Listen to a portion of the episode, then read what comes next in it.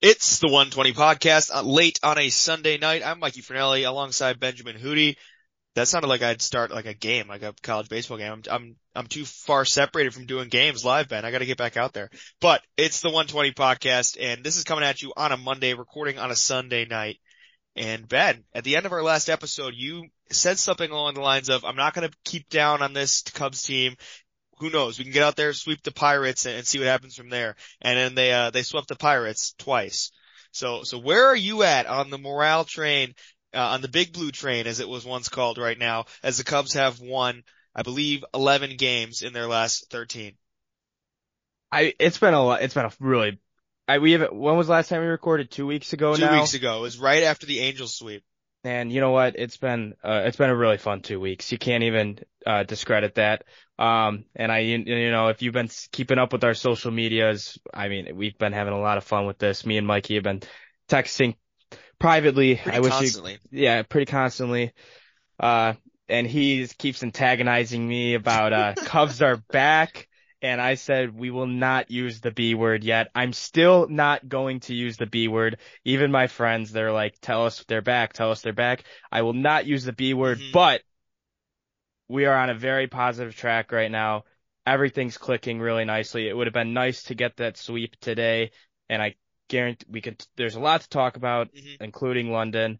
But, um, yeah, it's been an awesome two weeks. And I think this is probably one of our, this will probably be one of our higher morale episodes since Yeah. early in the season. Throw it around the horn real fast. Eight and two in their last 10. 37, 39 in the season, so two games under 500. Three games back in this division, only a game and, or sorry, a half a game behind Milwaukee in that second spot. The Reds still hanging out at 41 and 37 with the Elly De La Cruz effect, winning 12 in a row, uh, and lost yesterday. I don't know what they did today, actually. They That's lost new- today. They lost too. again today? lost- okay. Yeah. So that's two in a row for the Reds, so they're also eight and two in their last 10. And the Cubs have had a couple series wins in a row. They beat the Pirates at home in three games, swept all of those games. They almost took all three from Baltimore, won that series two to one. Then they went to Pittsburgh and swept the Pirates yet again, exposing them as the frauds they are, as Benjamin Hootie prophesized. And then in London, split a series against the Baby Birds. So, Ben, let's start with this. Out of those series, and I'm gonna inter- I'm gonna hit you with an interview question. We're not gonna count the Giant series because we recorded since then. That we recorded Yeah. after the Giant series, not the Angel series. So, Pirates in Chicago, Pirates in Pittsburgh, Baltimore in Chicago, and Cardinals in London. Which series were you most impressed by the baseball you saw from the Cubs? And I hate to put you on the spot, so you can think about it for a second, but I have a feeling you have a pretty good answer. Um, I'm gonna go with Baltimore. Yeah. As much as not getting the sweep in and, you know, it's tough, it's tough to sweep in the major leagues. And obviously sweeping Pittsburgh twice is phenomenal. And uh, from a baseball standpoint, that's exactly what you want. But Baltimore is up there with the heavy hitters in baseball right now. They are a top four team in the league right now. And even post Cubs series, they've taken two series ever since Mhm. then.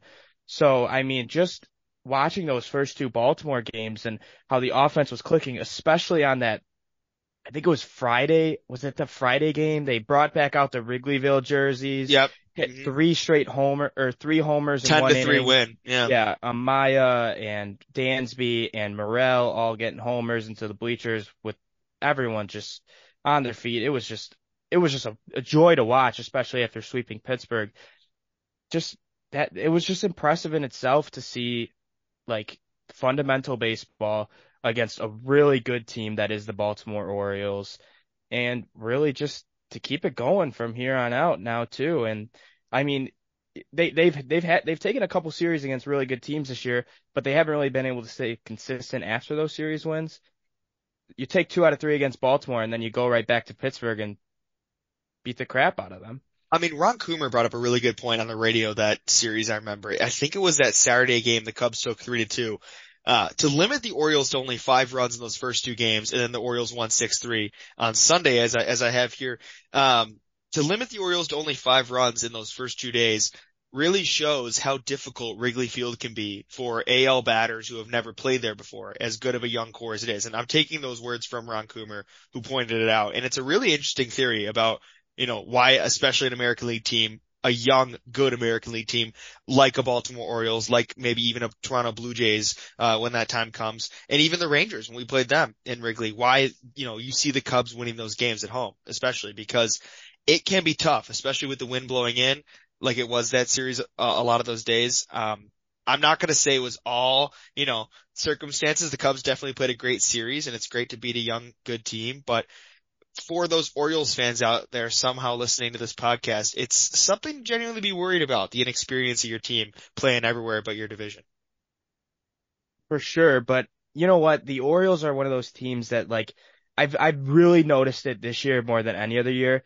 Every division plays a different kind of baseball. Mm-hmm. And the, and the AL East, the kind of baseball the AL East plays is you want to hit, hit, hit home runs. That's, Mm-hmm. that's, that's how they do it. I mean, look at Toronto, look at the Yankees, look at Boston. All, f- all five of those teams are over 500 and it's because they probably are leaders in home runs. And now you look at the Central too, and it's kind of just, both centrals really, it's just nitty gritty pitching, not high scoring offenses. And you know what? When you come to Wrigley Field, the Cubs are going to make you play that type of game no matter who the opponent is, whether it's Yeah. an NL Central opponent or an NL West or whoever it might be. And then moving on just to blank Pittsburgh in the first two games in Pittsburgh. Um, I know we kind of skipped over that Pittsburgh home series. Uh, that's almost about two weeks ago at this point. Great sweep in those games. Uh, scored over seven runs in all three of those ones. And then almost did it again in Pittsburgh. All Eight- come from behind victories too. Yeah, and well, an eight nothing, a four nothing, and an eight three in Pittsburgh. You're talking about in Chicago. That was the all yeah, come in from behind. Chicago. And then in Pittsburgh, they just bopped the floor with them. Twi- two nights in a row, blanked them, eight, four, eight nothing, four nothing, and then eight three. So of those six games, Cubs scored over seven runs in five. That's awesome.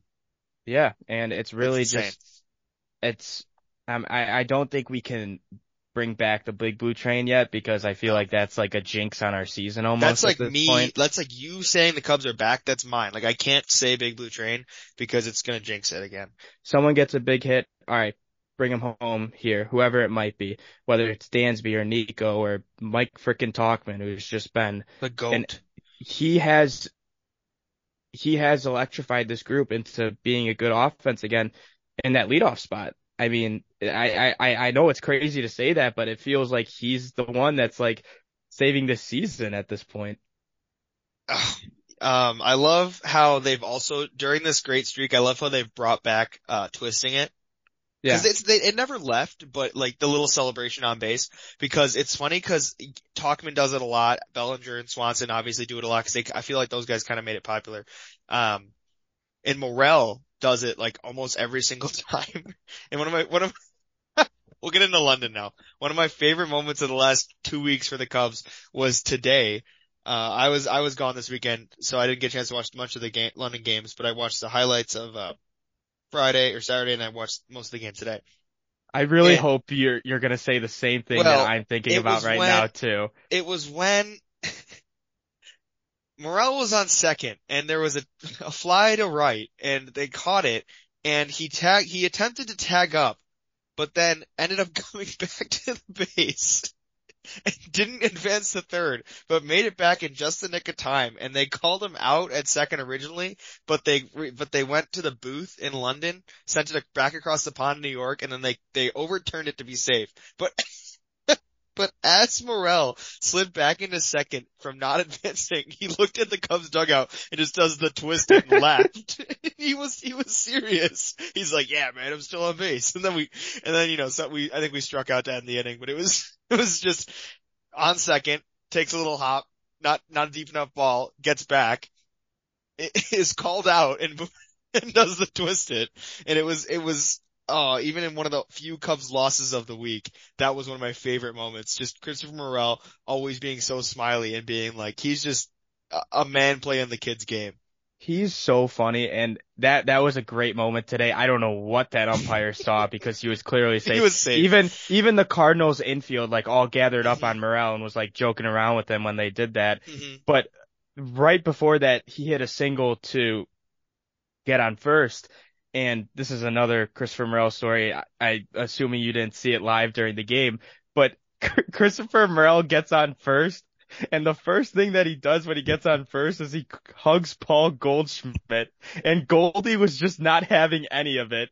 It was like, cause, I mean, Christopher Morel's better, he got, he had three singles, uh, on Saturday. So he, he saw a lot of Paul Goldschmidt, but that was a big moment for the Cardinals because, you know, they were up by three runs at that point and the tying run was coming up to the, pl- or whatever, whatever it might be. And Christopher Morel just gets on base and just hugs Paul Goldschmidt. Goldie just does not give him any, like, he just looked at him like, dude, what the hell are you doing? I, like 36, how old is he? Like 36 or 37 year old Paul Goldschmidt just, it's crazy how old that guy is. Um, just hanging out at first. He's seen a lot of these rooks just come in and around and I just love how no matter who it is, Morel is just gonna, gonna do something like that. He just loves, like, he's such a friendly guy. Like, we've talked about it on this pod. Like, he doesn't do his whole, like, wave hello to everyone and their mother thing anymore because of the pitch clock, but like, he still acknowledges like three or four people before his first step out, which is, I think is an awesome tradition. I mean, there was another mo- there was another moment with him yesterday where I literally it, I like had deja vu. Nolan Arenado got a ball hit to him for the third out of the inning, and he and Morel was coming over from second. He just went to go tag Morel, and Morel gives him a hug as he's going to tag him. It reminded me too much of Javi Baez in the wild card game when Nolan yep. Arenado was going to have a double play, but it only ended up being one out because Javi Baez decided to hug Nolan Arenado. I mean that that game that game lives in infamy for me, but I'll never forget Javi Baez with the most heads up base running play of all time and hugging Nolan Arenado to avoid a double play. Yeah, well that was because Baez was playing heads up baseball. Morel's just being a nice guy. Yeah. And uh don't forget that Terrance Gore scored the only run for the Cubs in that game. Oh Jesus! But right, uh, that's let's get that's, let's get to more positive things. Yeah, that's my that's my favorite fun fact about the Cubs. Um, but London in and of itself, I told my, um, and Joe, if you're listening, I'm sorry, but I told myself I was only going to buy one of the cool London obvious shirts if we won both games, cause there are some awesome ones, but I think I'm going to, think I'm going to hold off. I've gotten a lot recently. I wanted to get the one that said I'd rather fly across the ocean than go to St. Louis. Um, but I think cause we split it, I don't know if I'm going to get it, but it has been a great couple weeks for the Cubs and Ben, I think my favorite part of London, regardless of two games, was the Cubs pub. All the pictures and videos from the Cubs pub. They turned a, a bar, a pub, a, a little spot in the good old city of London into the Cubs pub for fans. Ron Coomer, Pat Hughes, Zach Zaidman, they were kind of like the hosts, you know, drinking and hanging out with Cubs fans. And it was a Q&A section. Um, and Tom Ricketts took the mic across the pond, you know, thinking, I'm safe from any big grill grilling questions here. You know, we're, we're in London. There's no one here that's serious enough to ask me anything beyond, you know, some positive questions. But no, somebody, Tom, this is, a, this is a good team right now. Like what, what are we thinking about Marcus Stroman, about, you know, this Cubs team? What are we going to do at the deadline? And Tom said, quote, obviously we're buyers right now. Things can come off the rails, but if, I don't think they will. I think what we have is a core that can compete for this division and compete for the playoffs, and now it's finding the missing parts to add to it. So whether that was an American fan who made the flight across the pond or a British fan, I really appreciate you asking that, and I really appreciate Tom's answer. Honestly, it was actually pretty transparent for once. And what do you what do you think about that, Ben? So I can take a breath here after about two minutes of me talking there. I mean, it's it's a valid it's a valid question because I think it's what we all want to know, but you know, that's just what you kind of get this year with NL Central baseball. Am I right? Like, yeah, this is really anyone's division probably up until the last week of the season, especially with Cincinnati playing and eh, really incredible baseball right now. Don't even like they, they might fall off, but you, you got to give them the ben 12, 12 wins in a row is really yeah. impressive. And, you know, Milwaukee's obviously always going to be in there too. And, you never know when St. Louis will resurge as well. So it's it it's uh it's an interesting thing to think that after being 10 games under that we're going to be buyers at the deadline, but you know that's what you that's what you want to see. I mean, this is anyone's division and you're only what what'd you say 3 games out right now of first place? Yeah, they're currently three games out, um, and the Reds take that lead in the division, obviously still a couple games above 500. Um, I will, interject here for a second. I was literally thinking to myself today, it's interesting you bring up when the Cardinals will resurge because I mean, they're famous for having like awesome falls, like awesome ends of the summers, like August, September, all of a sudden it's like, here comes St. Louis. But I almost feel like, I almost feel like they've dug themselves too far into a hole. I'm, I re, I really hate saying it. That's why I'm knocking on wood so many times. But like, I almost feel like they're in too deep right now. Like the Cardinals are just kind of like, not giving up, but it's like, especially with how good the Reds have played and how surprising the Pirates and the Cubs have both been, I think they're almost out of it.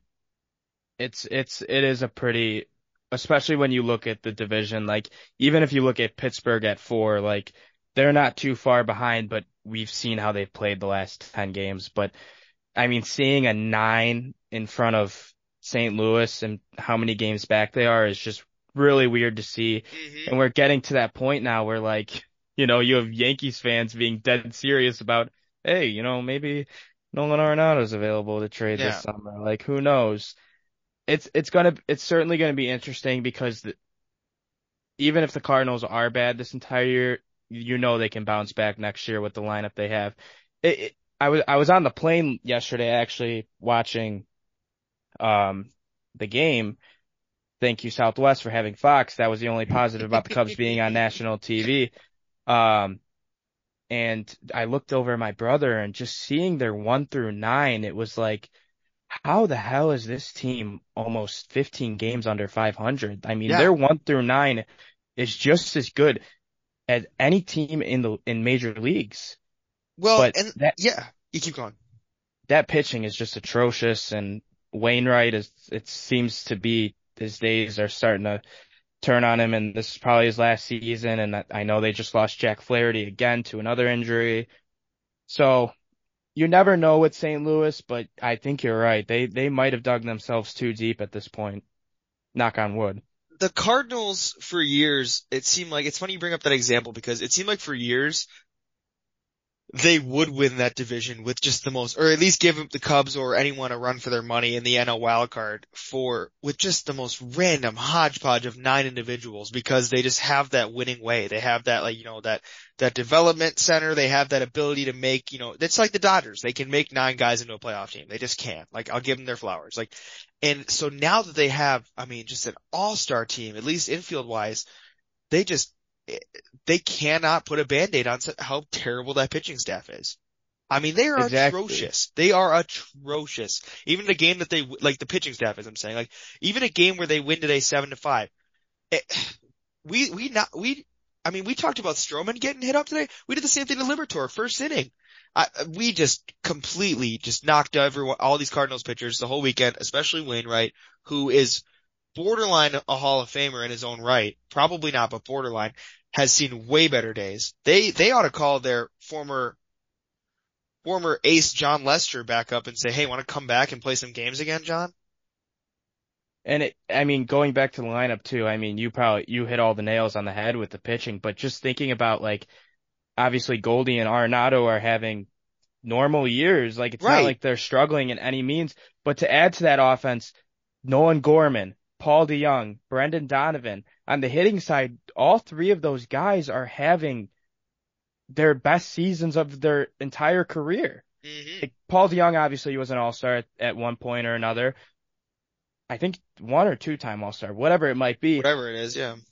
He's still, he has dealt with injuries and getting sent down to AAA and whatnot the last couple of years. And he's just mashing the ball now that he's back up and playing shortstop for them full time. And then those two utility guys that they got, Gorman and Donovan are just having, I mean, Gorman might win the god, goddamn silver slugger in the, for second base in the NL. And again, it's, it just can't cover up that staff. No, Um, exactly. Ron Coomer said, I just keep dropping that guy. I like, I love that guy, but, um, he accidentally said that on the radio, which I wasn't listening, but I heard after the fact, accidentally called Paul DeJong a Southern Illinois guy. I was, I was upset about that one. I want Illinois State to get their moment in the sun when they can, whenever the Cubs play the Cardinals. And he acts, in, in the moment he could have said it, he said Southern, SIU.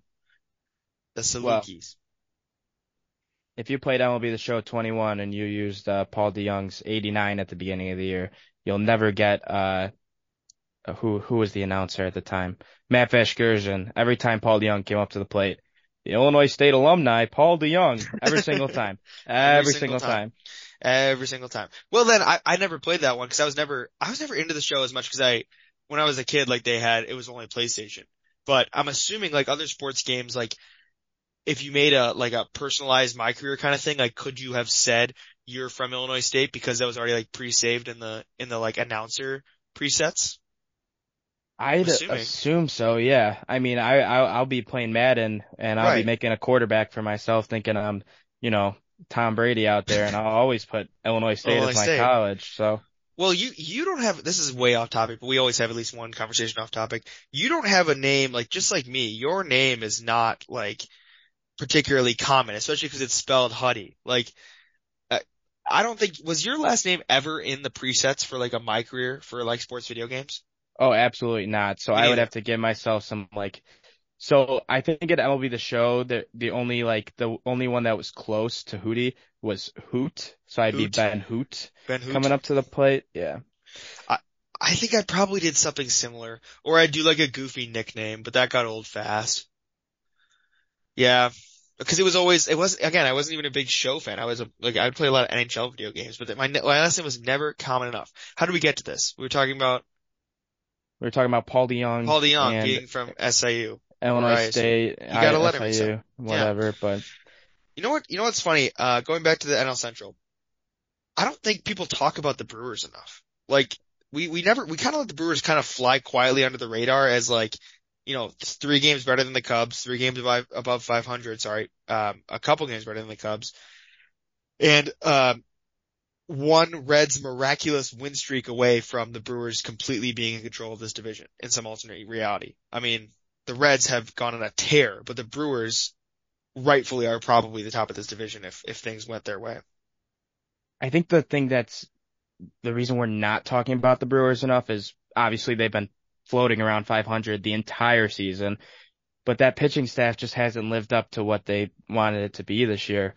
I think w- Woodruff's dealing with injuries. Corbin Burnes, I'm looking at it right now, has got a 410 this season, mm-hmm. and that's not what you want to see out of a former Cy Young pitcher and what many called the best pitcher in baseball going into the season. So I don't know. Yep. They they've they've certainly been one of the weirder teams in Major League Baseball for a team that, that's they they haven't really been in first place at all, but they've been able to hold their ground this entire season and not really move out of that second place spot while still saying while still staying a couple games over 500 for majority of the year.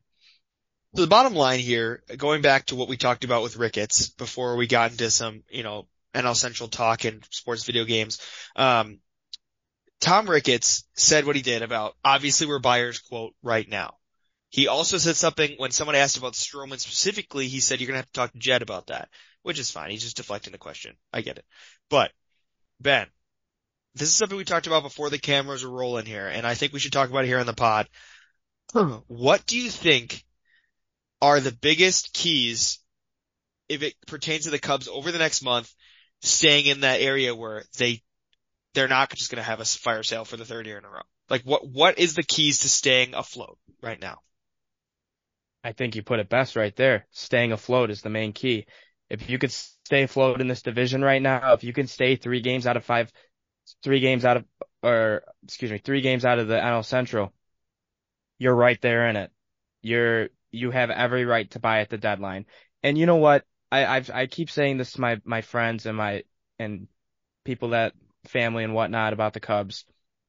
This, as much as you want to see the Cubs win a World Series this year and go far in the playoffs, it's more than likely not going to happen. Mm-hmm.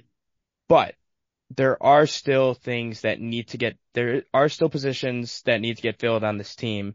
And if you truly want to show us that you care about competing, go out and get that left-handed reliever. Go out and get a third baseman.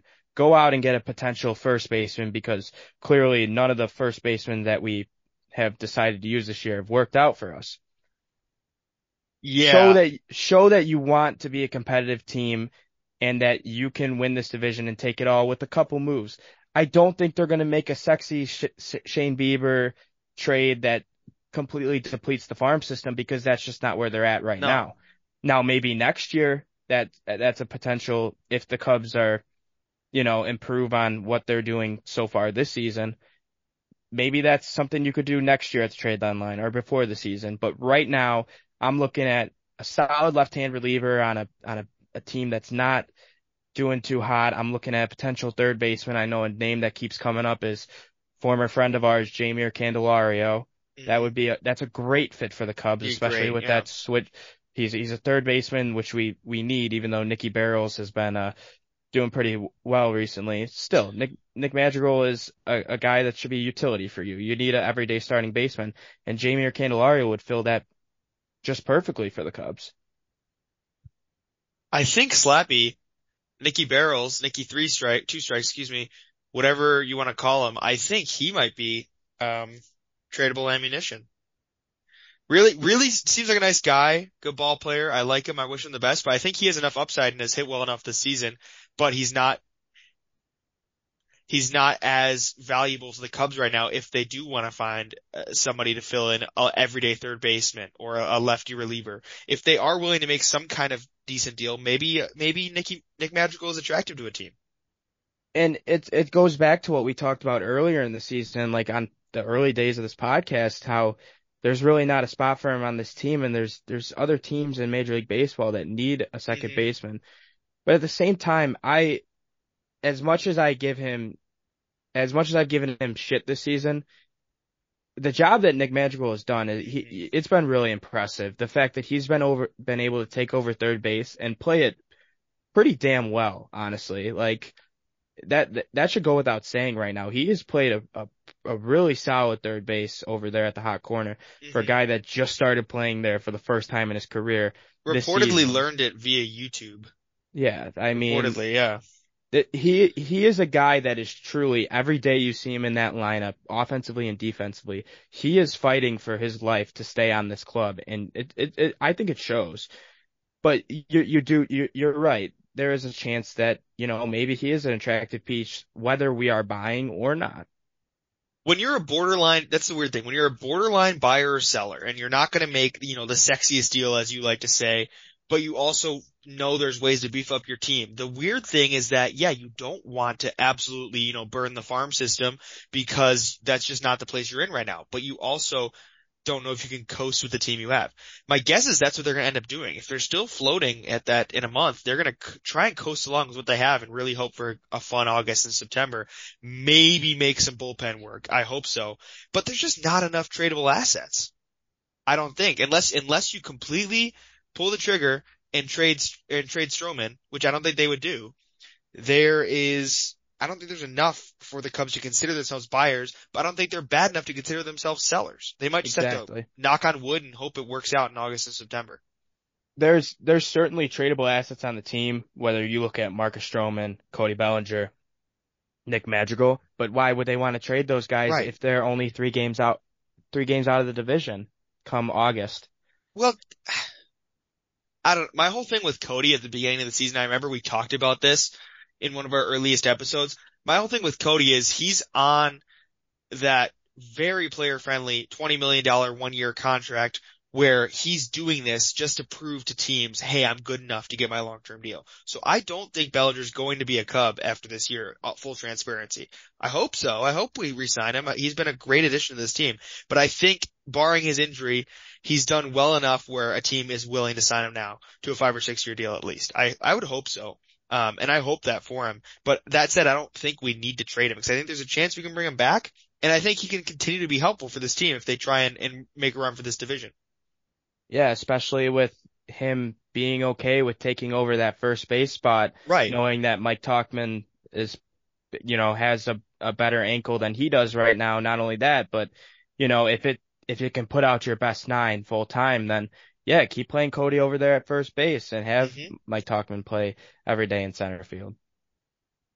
So that, I mean, that's the thing. That's our, that's our most tradable asset. That was our Joc Pederson. That was our Willson Contreras. Like that was the guy going into the season that we were like, all right, well, you know, when we're 10 games under in July, here's who's getting shipped off for every prospect known to man. But at this point, we're stuck in a situation where we're only three games back. And if we're going to commit to, to keeping this team around, then I really hope Cincinnati cools off a little bit, which they, you know, two in a row lo- losses is good.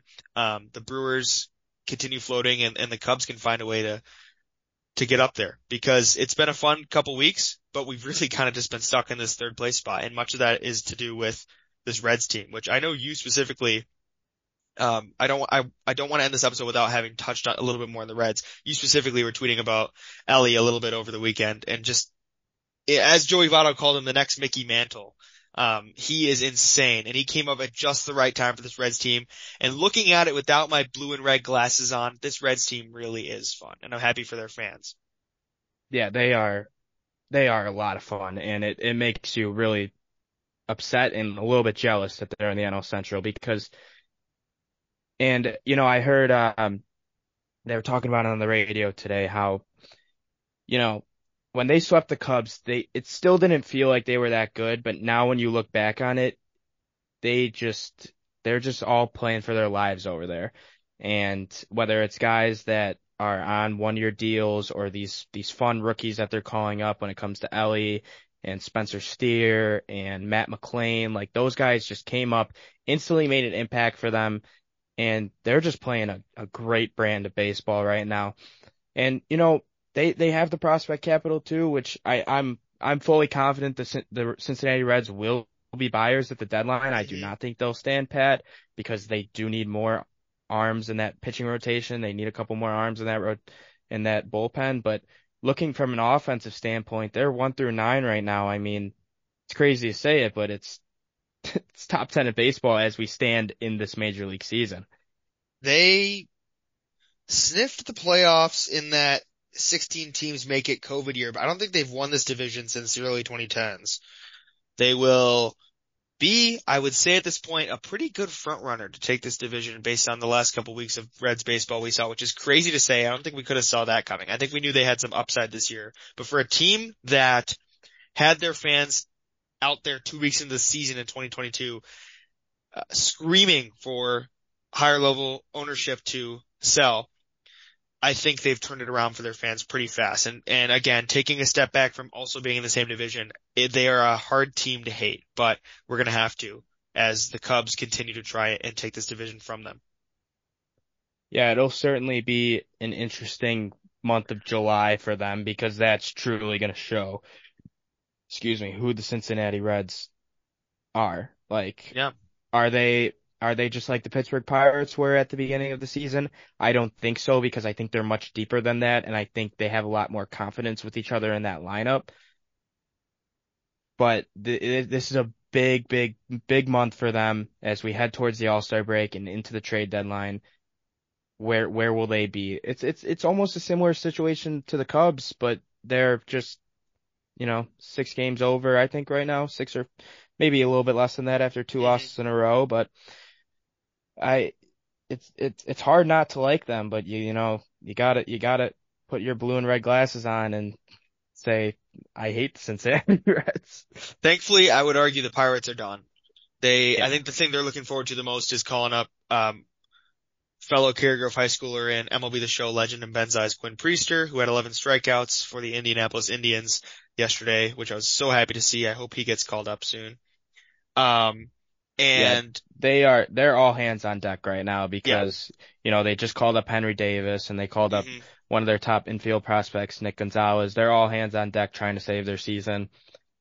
Just, I, I, I think after getting, you know, swept and basically wept on the floor by the Cubs, I don't think that's a season breaker. Like that's yeah. the thing as like a as like a Pirates fan. That's the thing. You're like, yep, it was all well that season, and then we lost. We got swept two seasons or two series in a row against Chicago, and that was the downhill. And I like Henry Davis too. I wish the best for that guy. I saw him in a home run when I was at uh spring training where my grandpa has a house, and um, I was hoping to get called up this year, and I was glad to see him get a hit in his first at bat, even though it was against the Cubs.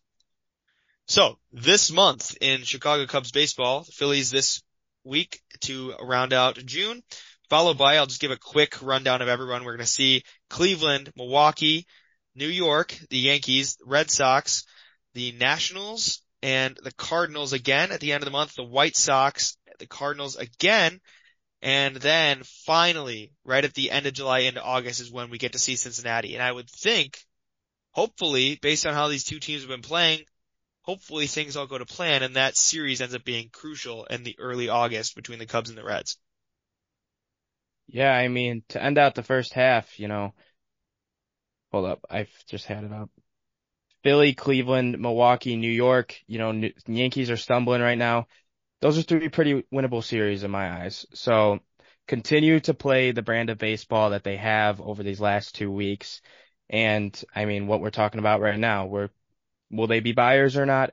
I think if you continue to play this winning brand of baseball where you know, starting pitching's been lights out. The offense is finally hitting, and you know, I I I I, I rip on him a lot, but I I really like that David Ross has found how he's finally found out how to use his bullpen. Mm-hmm. I think what, that for what he has at least. Exactly. I think that is the most, and I know I know we're gonna wrap it up here soon, but I think that is as much as as awesome to see that the offense has been hitting. I think David Ross finally finding guys in that bullpen with Julian Merryweather, Mark Leiter, Adbert Alzolay, and even, you know, little Anthony Kay action as your lefty right now. And, um, you know, Wesneski seems to be like he's going to stick around in the bullpen for a little while longer here. I, I like how he's been using the bullpen recently and it's actually helped win a lot of games over this last two weeks. 11 games against the American League in July. I was counting up there. It's kind of an interesting fact, uh, between the Red Sox, Yankees, White Sox, and the Cleveland Guardians. But yeah, I completely agree with what Rossi has done with this bullpen, and I think that'll be a huge key going into some tough matchups in July. Before we wrap it up, we usually wrap it up on a funny note. So this could be funny, and this is also soap soapbox Ben Hootie time. You were not happy today, Ben, with ESPN's coverage of baseball in London, specifically, as I saw others tweet about too, um, the pronunciation of Adbert Alzolay as it pertains to um, Adbert Alzoli. Kay, Kay and A Rod today on the broadcast from across the pond. So the floor is yours. Let's hear what what got Twitter in a firestorm today during the game. It was just in, it was honestly one of the hardest things I've ever had to watch. Um, and you know what? I'm not a big fan of A-Rod, but it really wasn't as much A-Rod as it was Michael Kay. I mean, Kay is a professional. He's been doing this for a long time and I know he's calling the Yankees games basically every day.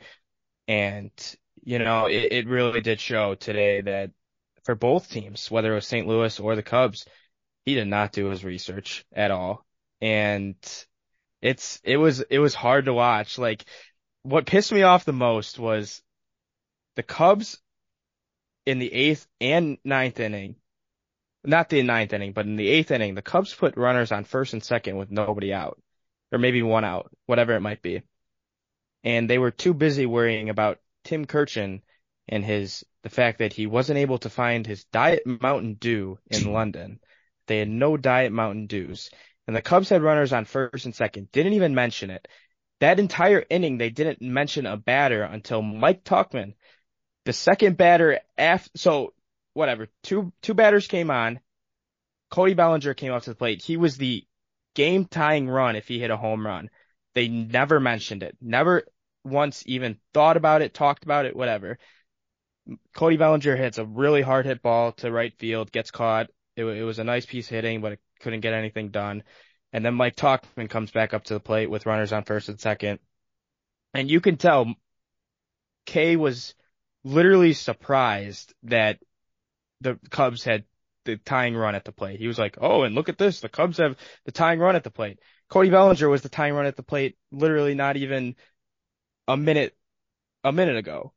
And, and now you're realizing it because you were too busy worrying about Tim Kurkjian finding his Diet Mountain Dew in London it, it was it was honestly atrocious, and I don't know how ESPN continues to. If you want to grow the game, those are not the guys you go to in a in a booth for uh, for a game. Yeah, I I I agree with that. Um, I watched most of the game today in a restaurant, have eating out to breakfast. Uh, that's why I love the 9 a.m. I was able to eat some breakfast out and kind of watch. But I uh, I, so the, obviously I couldn't hear the volume, but looking at your Twitter, I knew I wanted to hear on the pod, as I'm sure the listeners do, what the rage was about. Cause you were not the only one. A lot of MLB writers, both Cubs, Cardinals, everyone was talking about how bad they thought it was. Uh, on a positive broadcaster note, I'm sure you saw, um, the British stream of the game that was Friday, awesome. Electric. If I would have known that was a thing, I would have tried harder to like, cause I'm sure it was on like Stream East or something. Like I would have yeah. watched the whole game like that. Like I really feel bad. I was just looking stuff up while you were talking there. I can't find his name. So if somebody knows his name, please tell me on Twitter.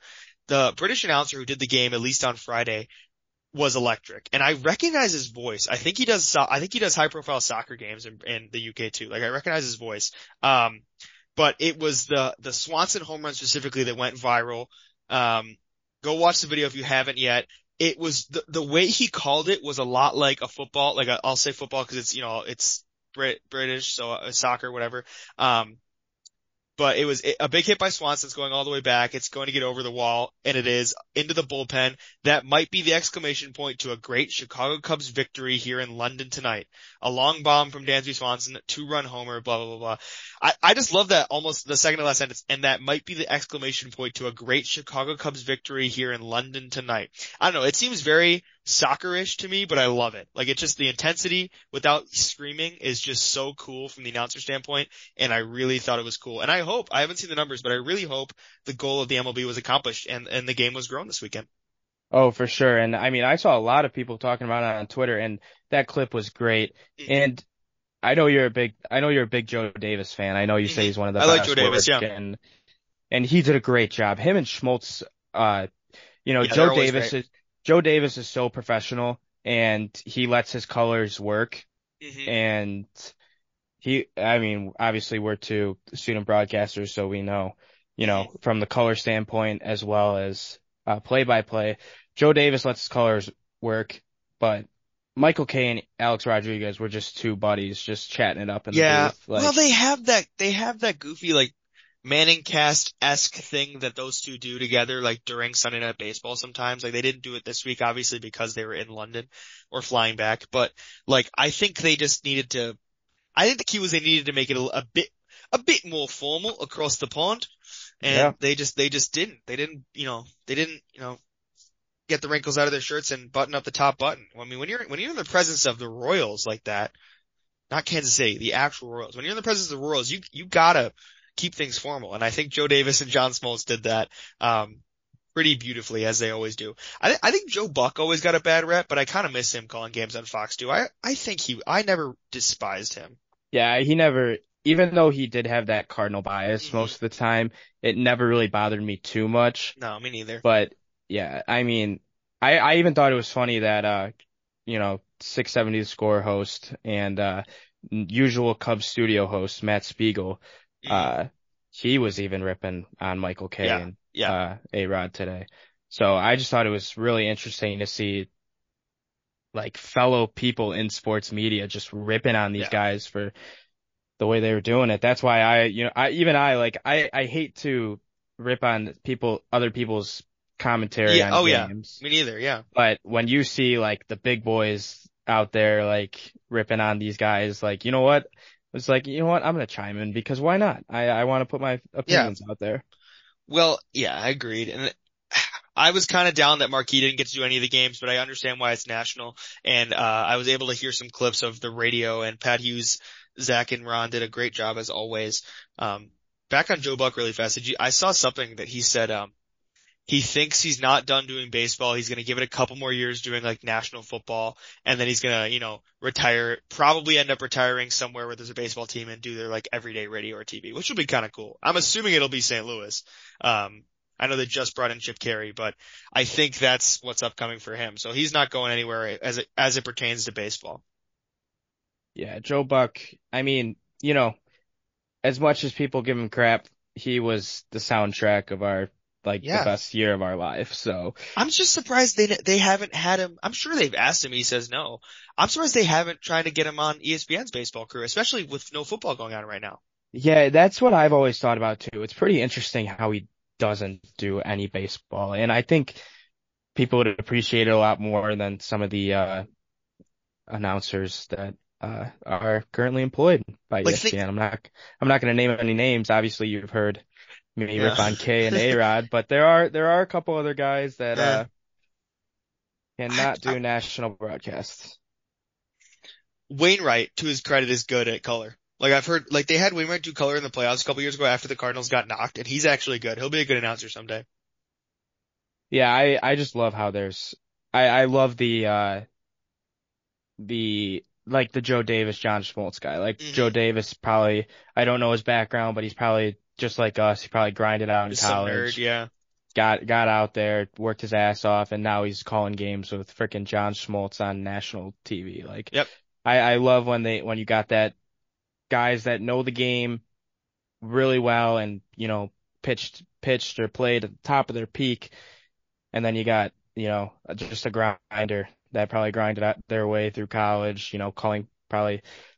Myrtle Beach Pelicans games or single A games, moved up, moved up the ranks. And I knew this. I, I knew it. I, I knew there was some local connection with, with, sorry to cut you off. I knew there was some local Joe Davis connection, so I Wikipedia'd it really fast.